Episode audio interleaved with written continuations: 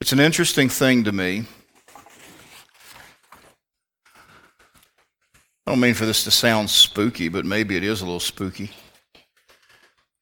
The closer we get to the cross, the more my mood darkens. Not all day, but, you know, when I'm studying this and when I'm preaching this, there's, there's a pall that, that hangs over. And I think that's appropriate. Because there's never been an event in history sadder, more unjust, more horrible than what Jesus endured on the cross. And while we should approach it with great gratitude, there also ought to be a sobriety about it.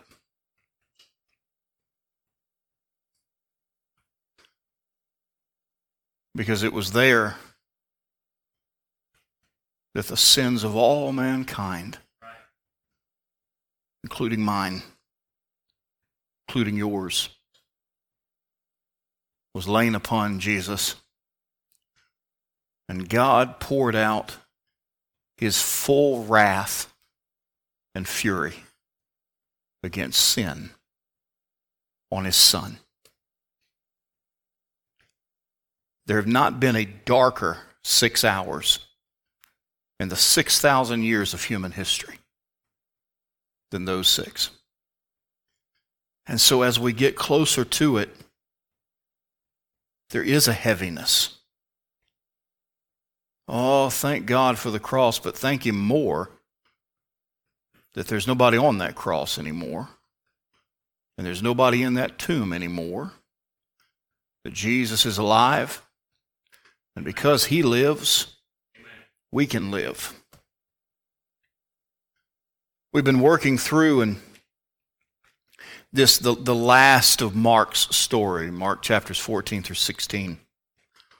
We talked about the sadness as it regarded Judas, the supper there in the upper room, the seizure of Jesus in the Garden of Gethsemane, the sham trial that he enjoyed, the shame of Peter's denial. And now tonight, we look at Jesus' shunning. Jesus' shunning.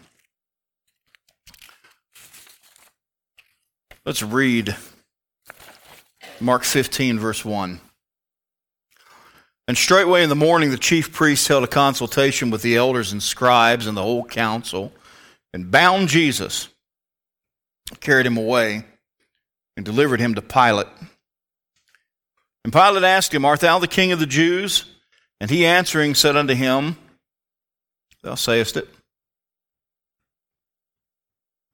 And the chief priests accused him of many things, but he answered nothing. Pilate asked him again, saying, Answerest thou nothing? Behold, how many things they witness against thee.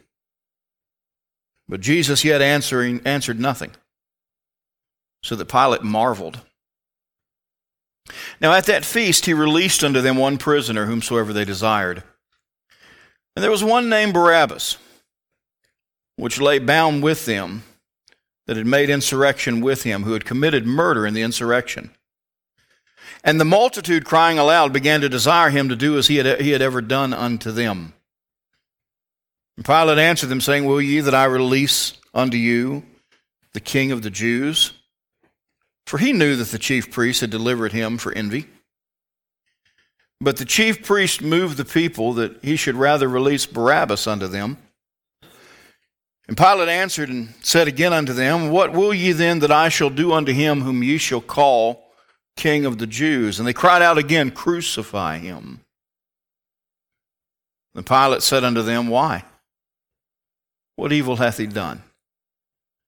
And they cried out the more exceedingly, Crucify him.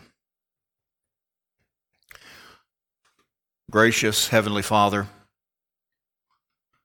I approach this passage, Lord, with more heaviness than usual. I do think it's the subject matter, but I also think, Lord, that I'm a little more keenly aware than usual of all the hurt that people are facing, the resistance the devil is offering. We knew when we undertook this pursuit of revival that we would not enjoy some aspects of it. And Lord, you're doing what you do. And I ask you, Lord, to bring us through it victoriously. And may we, on the other side of this thing, look back and say, just as the hymn writer wrote, Jesus led us all the way. Lord, for those that are hurting tonight, would you encourage them? Would you give them clarity? Would you help them? If there's somebody here tonight or watching online that's not saved, I pray they see their need for the Savior.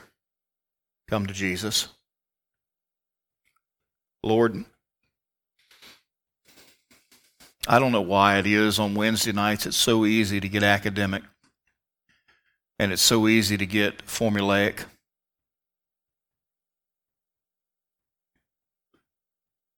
Father, I need an unmistakable touch from heaven tonight.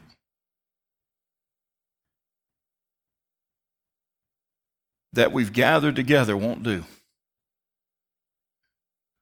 All is vain unless the Spirit of the Holy One come down. May this be a Wednesday night like we've not experienced in a long time. Maybe ever. May it be unmistakable in the forthtelling of your word and in the prayer that we offer up here in a little bit. Meet with us tonight, Lord, we pray. We are not worthy, but you have instructed us to boldly come before your throne of grace. And so we do so, trusting you to meet us there and to help us to find grace and help in time of need. Have your will and way tonight, we pray, and may Jesus Christ be lifted up. In his name we ask these things. Amen.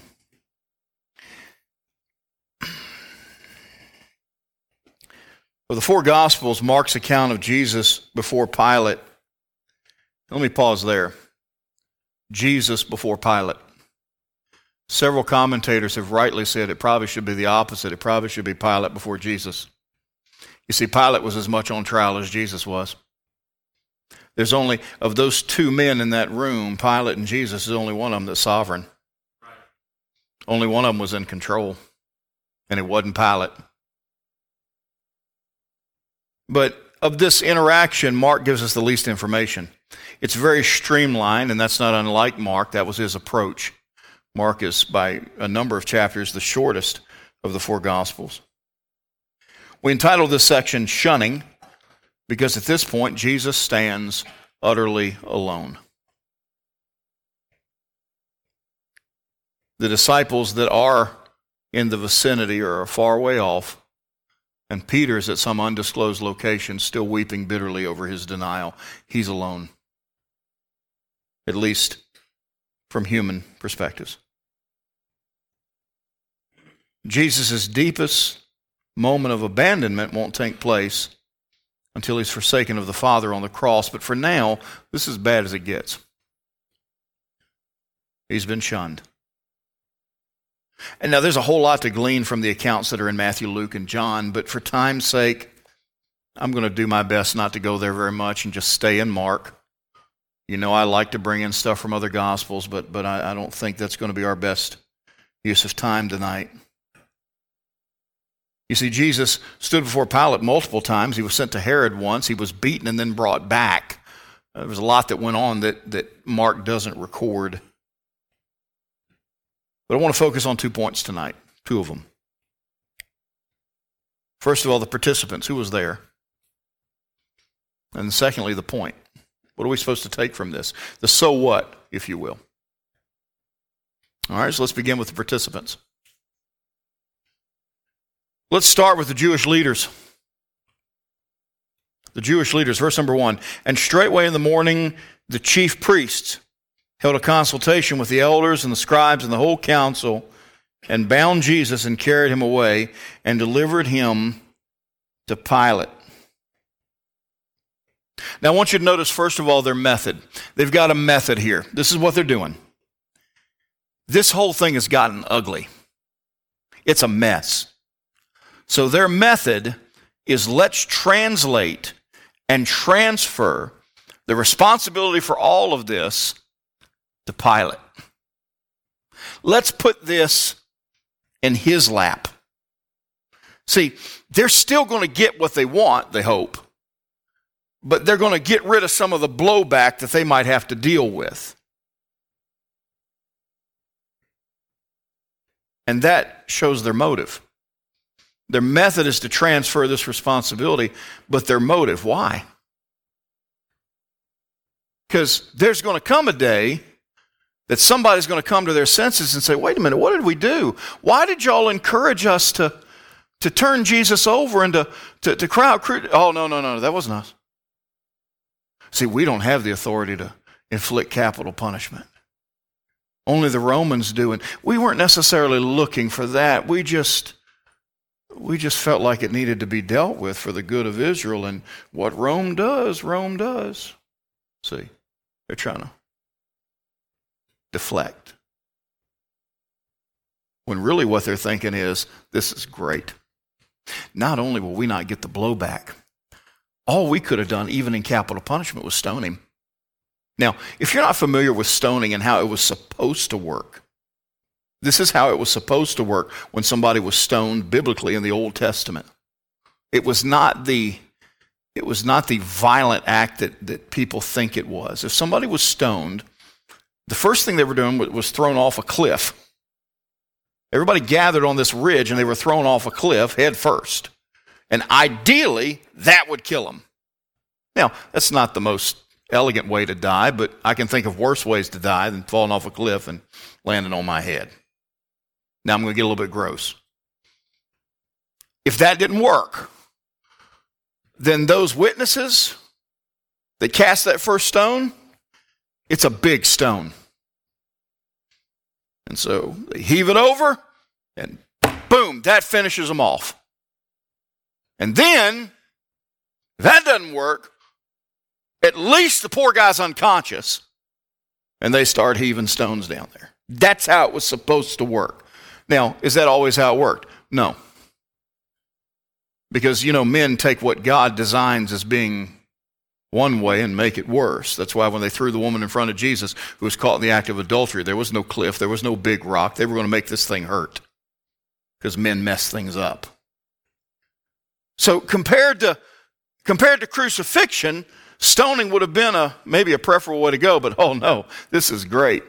They're going to crucify him. If we can get this done the way we want to, they're going to crucify him, and that's going to be rough. He might hang up there for days. Well, no, the Sabbath, the high Sabbath is coming. So, yeah, but still, for the hours he's up there, that's going to be bad. And we really want to see Jesus hurt. And oh, by the way, according to according to the law, cursed is everyone that hangs on a tree. We get the added bonus of he'll go to hell.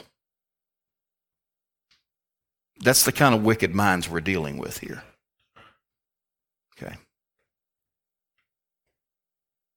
In verse 10, even, even Pilate knew that they, they had delivered Jesus to him for envy. What's envy? It literally means ill will, jealousy, or spite. It has this idea that Jesus received the attention that they wanted for themselves.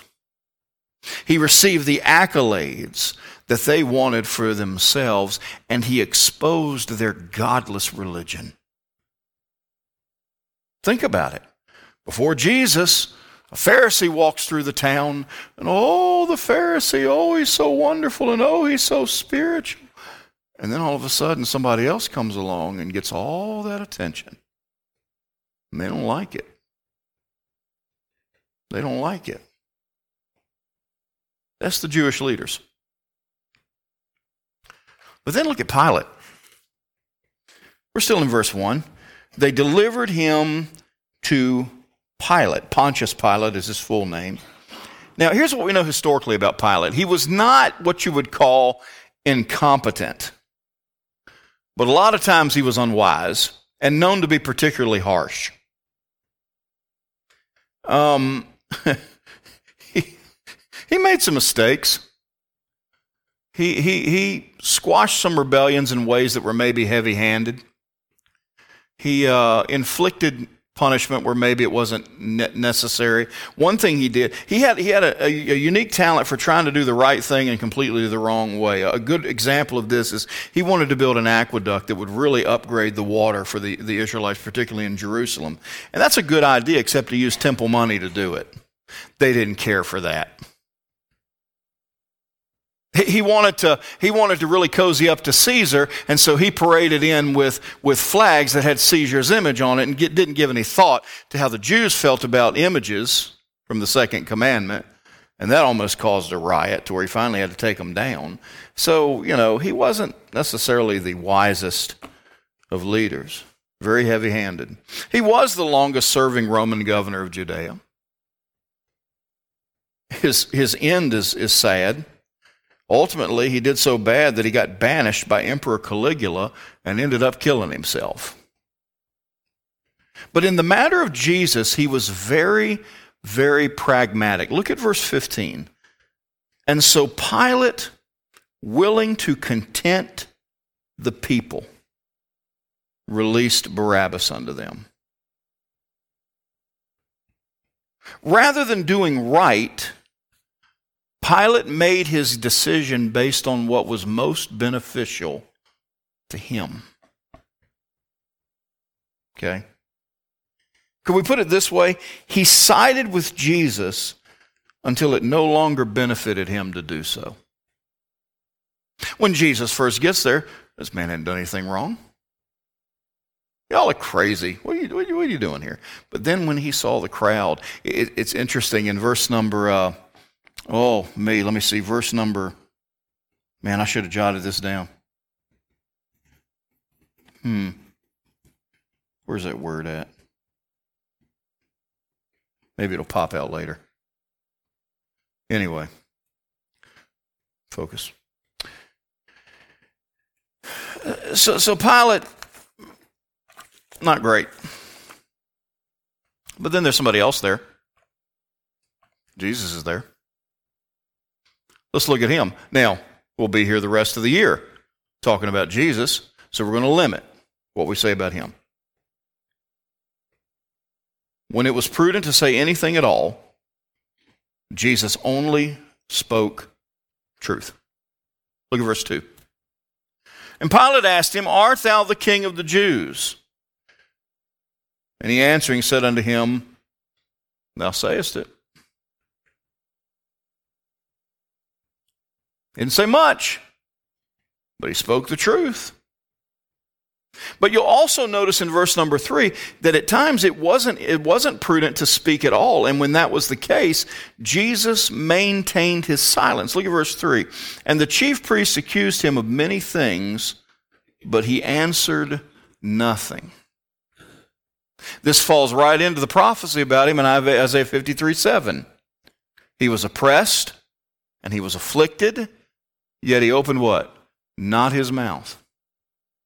He is brought as a lamb to the slaughter, and as a sheep before her shearers is dumb, so he openeth not his mouth. Oh, this leads us to a lesson, a principle. Would to God I had learned this earlier in life. Would to God I would practice it consistently today. I am learning it, but I need it to be more bedrock in my understanding, and frankly, so do we all.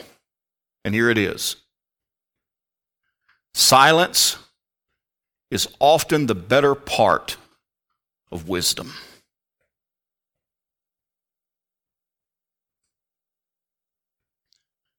it is much. I have a tendency, I want to say the right thing, and I am learning that sometimes the right thing to say is nothing. And if it was easy, everybody would be quiet. But it's not easy. Much harder than knowing the right thing to say is knowing when to say nothing at all. Can I give you an immutable law of nature? I'm going to give you the law and then I'm going to explain it. You know, kind of like eh, for every action, there's an equal and opposite reaction. Let me give you a law here.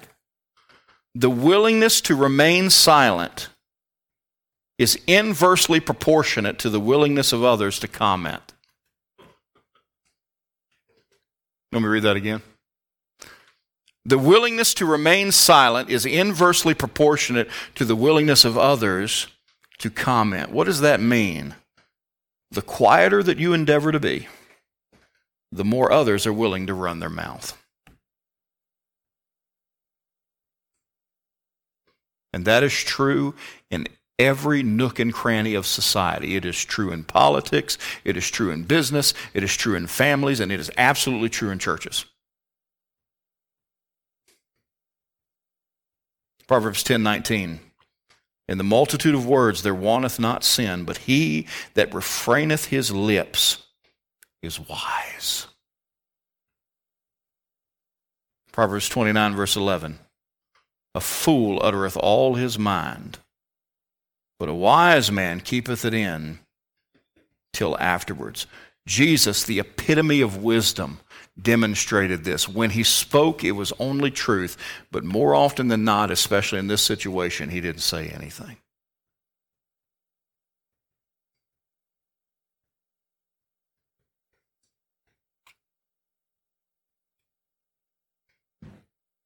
We see the Jewish leadership. We see Pilate. We see Jesus. Who else is there? Crowd. And we look at the crowd crying, Crucify him, crucify him. What do we see about them? We see a group of people that have forgotten what Jesus has done, haven't they? Now, we understand that the, the, the, the, Jewish leaders influenced them to turn on Jesus and to cry out for Barabbas. And that was a problem too. If, if, if other people can influence you the way the Jewish leadership influenced these people to make the wrong decision, that's a real problem. But what did they use? I'll tell you what they used. They saw Barabbas as a Messiah who is more in line with what they want than Jesus was at that point. Look at verse 7. And there was one named Barabbas which lay bound with them that had made the what? Insurrection. Insurrection against what? Rome. See, we wanted Jesus to shut Rome down and to put him down, but he wouldn't do it. At least Barabbas tried. He failed, but he tried. That's the kind of man we want leading us. Boy, it really reeks of what have you done for me lately, doesn't it? Somebody else there. Jesus is there, obviously. Pilate, the Jewish leadership, the crowd. One more person. Who's that? Barabbas.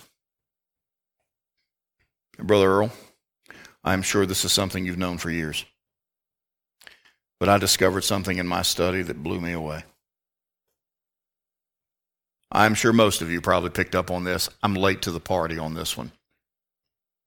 Matthew 27 tells us that Barabbas was a notable prisoner. That means notorious. Everybody knew who he was for all the wrong reasons. Matt, Mark and Luke tell us he was an insurrectionist and he was a murderer. Now, it's important to understand murderer here does not mean in this insurrection, you know, some Roman soldier got in the wrong place at the wrong time and, and you know, a casualty of the. No, that's not what it means. It means he killed someone who was innocent. Okay? This was not a combatant, this was somebody who was innocent. And John tells us that he was a thief. It is not an, a stretch of the imagination at all. Think about it. What was the occupation of the two men on either side of Jesus? Thieves. Is it reasonable to conclude that maybe they got caught the same time Barabbas did? Reasonable to think. Now, that's not what I discovered.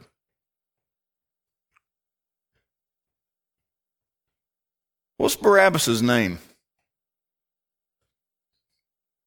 Barabbas? Is that his whole name? No. Think about it. When the Jews named a kid, they named him something Bar something. Simon Bar Jonah, right? All we get is Barabbas' last name. Bar, son of Abba. What's his name mean? Son of the Father.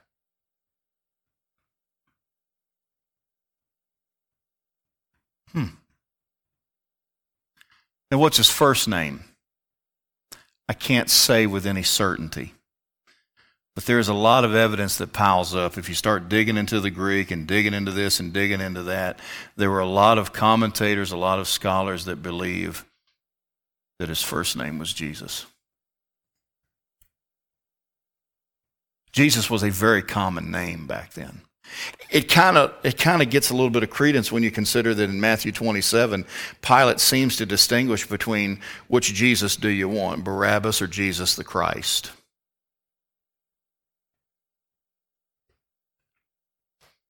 What do we take from that?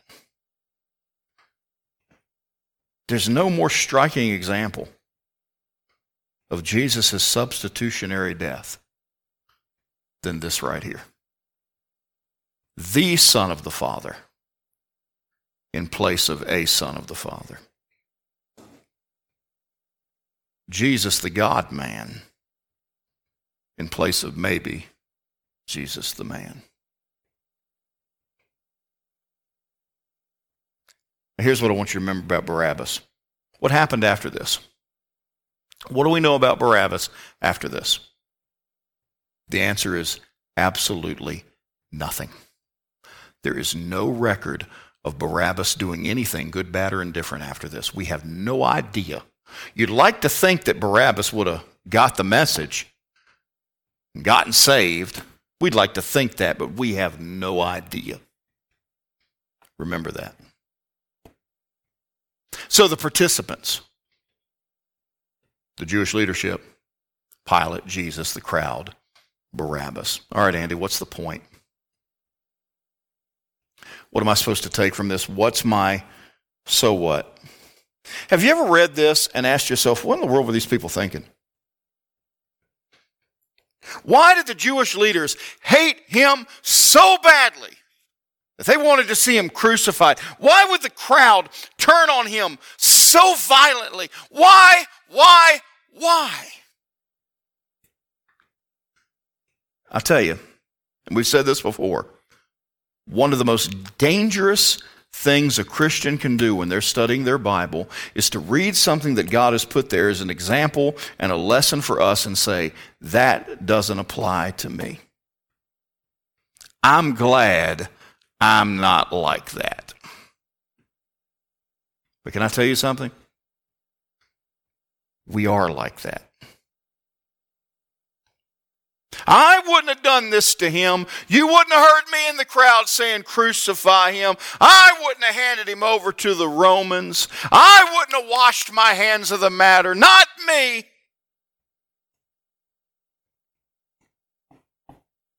What about the Jewish leaders? Would you have been like them?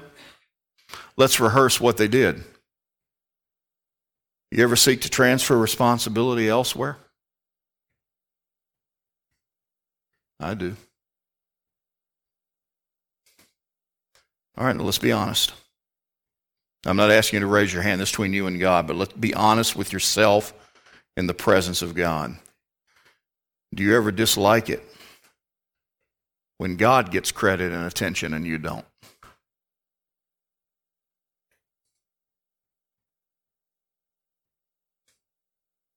Because I got news for you. If you serve Him in any ministry capacity, and your goal is for people to notice you and not Jesus, there you are. Just like them.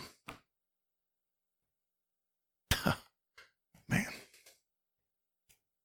There's a story of a missionary who was in Africa. And uh, he was he was uh, embedded right in the middle of their villages, And an African lady came to his tent. And she was wearing all kinds of ceremonial things that included piercings and paintings and all kinds of things that, that frankly were a little bit jarring to see. You know, it was meant to be uh, to arouse a negative emotion. And she's there, and his tent flap is open, and she sees something on the tree that's in the middle of his tent that it's built around. It's a mirror. She's never seen a mirror before. And she falls back. And she says, What is that in that tree? That tree is looking at me. He says, No, it's not the tree. This is what's called a mirror. And he gets it off the nail that's in the tree and he hands it to her and she, she didn't like what she sees. She says, I want to buy that. Oh, it's not for sale. I want to buy it. What do you want for it? He finally figures out, you know what, this could be kind of a problem. I probably should just sell it to her. Okay, give me some beads. He says, What you gonna do with it? And she throws it on the ground and stomps on it. And she says, That thing won't look at me like that again.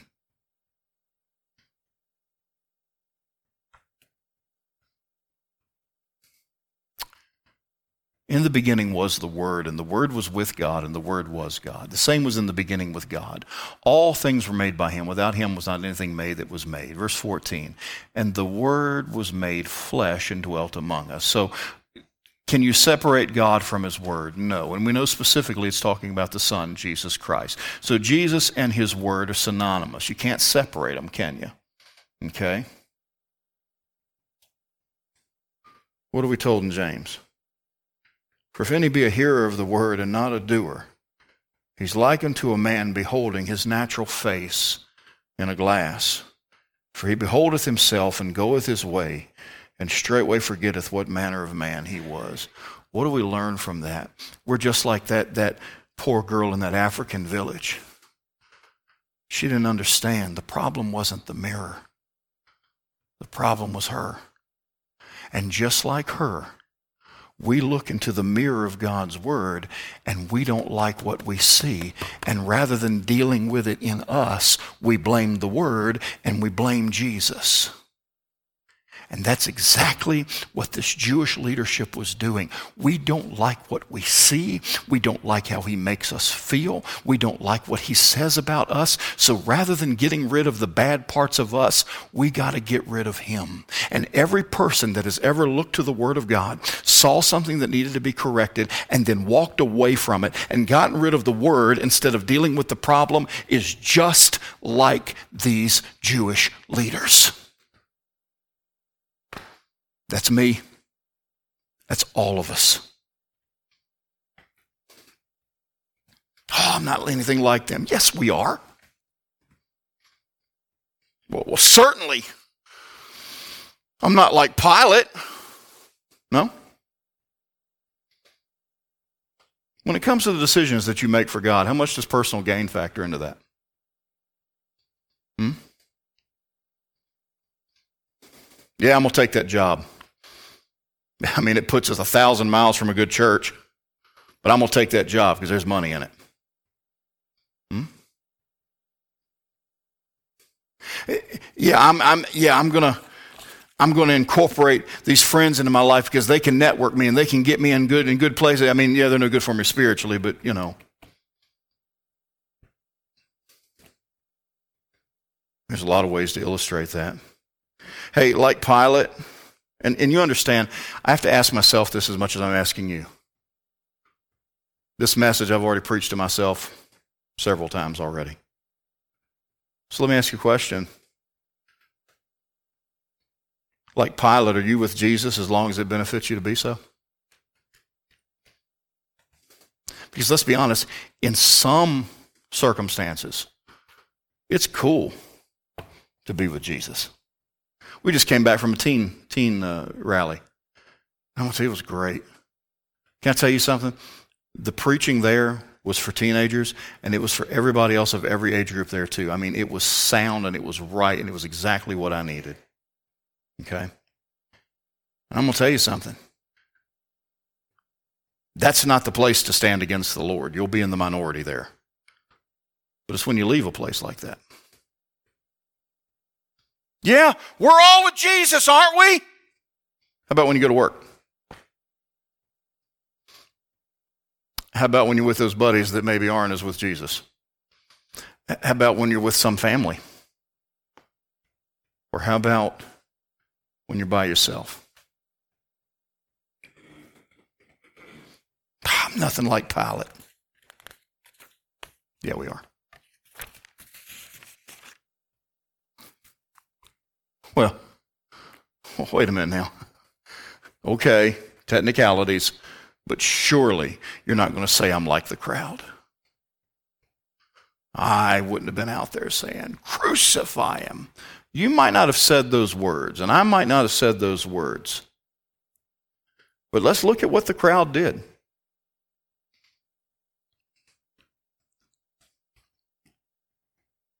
They saw Barabbas as more of an option for what they wanted than Jesus. Do you see Jesus as a mechanism to meet your wants instead of your needs? Because if he's there to meet your wants instead of your needs, when your wants aren't getting met, guess what? Next.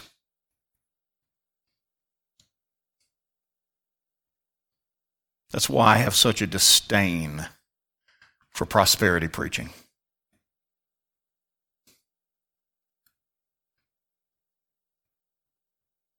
Let me call some names. Creflo Dollar, Kenneth Copeland, Smiley Joel Osteen, Benny Hinn. They've just recently added to their number, and it makes me very sad.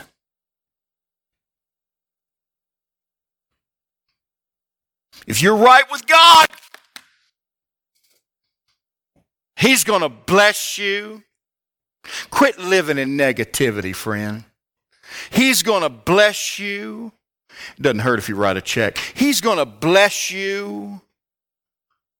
And he wants you to be on the way up and not the way down. Paul would have a problem with that. Arguably the greatest Christian ever walked the planet. And did Paul have it easy? He did not.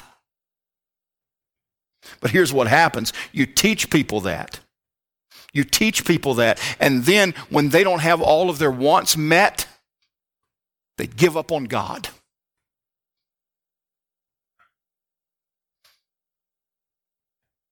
I don't buy into everything John MacArthur says, but I'm not going to set aside things that he says that are right. And he said something recently, and I'm still mulling it over. But the more I think about it, I might tweak it a little bit, but He's getting righter and righter the more I think about it. He said, Christians, we don't win down here. We win up there. Now, does God give us victories here and there? He does.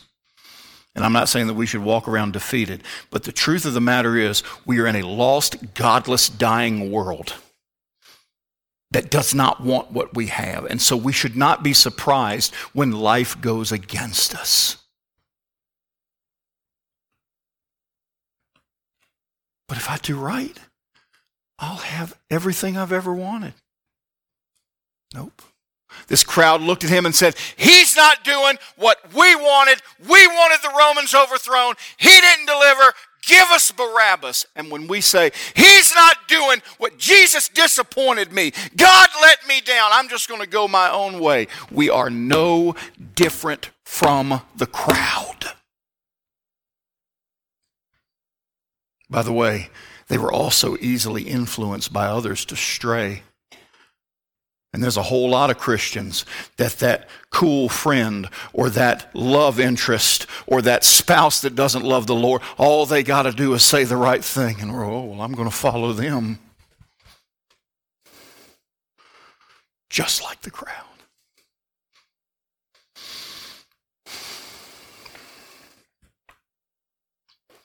But then there's Barabbas. All of us who are saved are like Barabbas in this regard. We have all benefited from Jesus taking our place.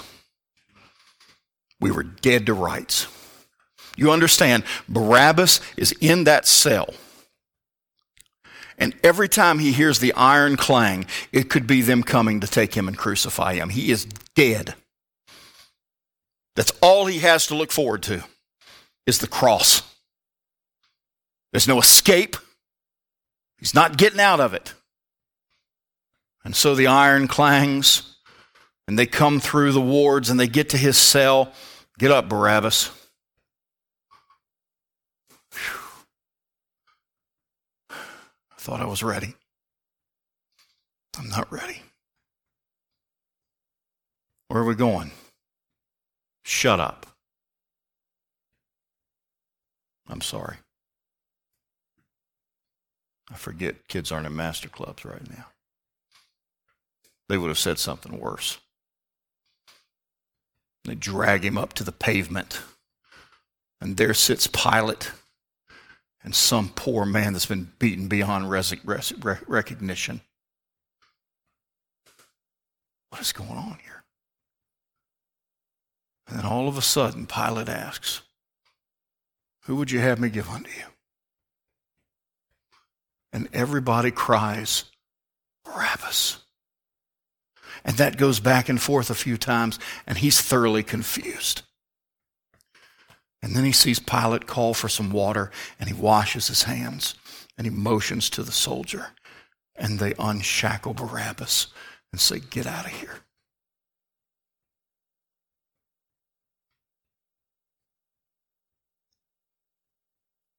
Now, in stark contrast to that,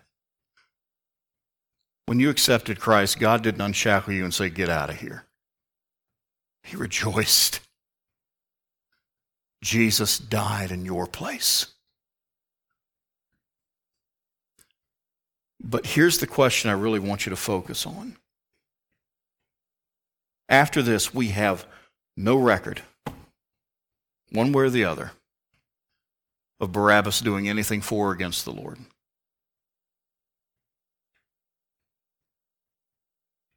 Since he took your place, is there any record of your service to him?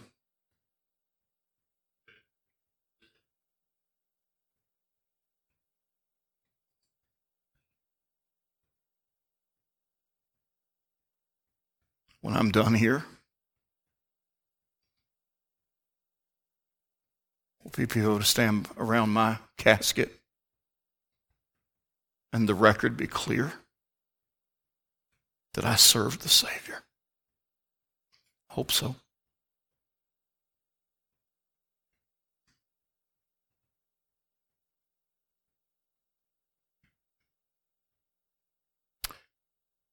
Next week, Lord willing, we move into verse 15 and we move from his shunning to his suffering. I'll be honest with you, I'm not looking forward to that one. I'm really not. But if he doesn't go through this, we have no hope.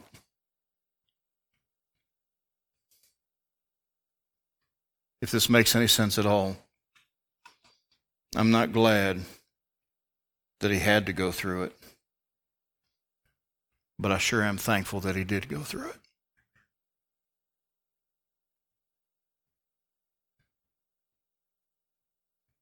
So, Father, apply your word to our hearts. And of all the people that were there at the shunning of Jesus, be it Pilate, the chief priests and Jewish leaders, the crowd, or Barabbas.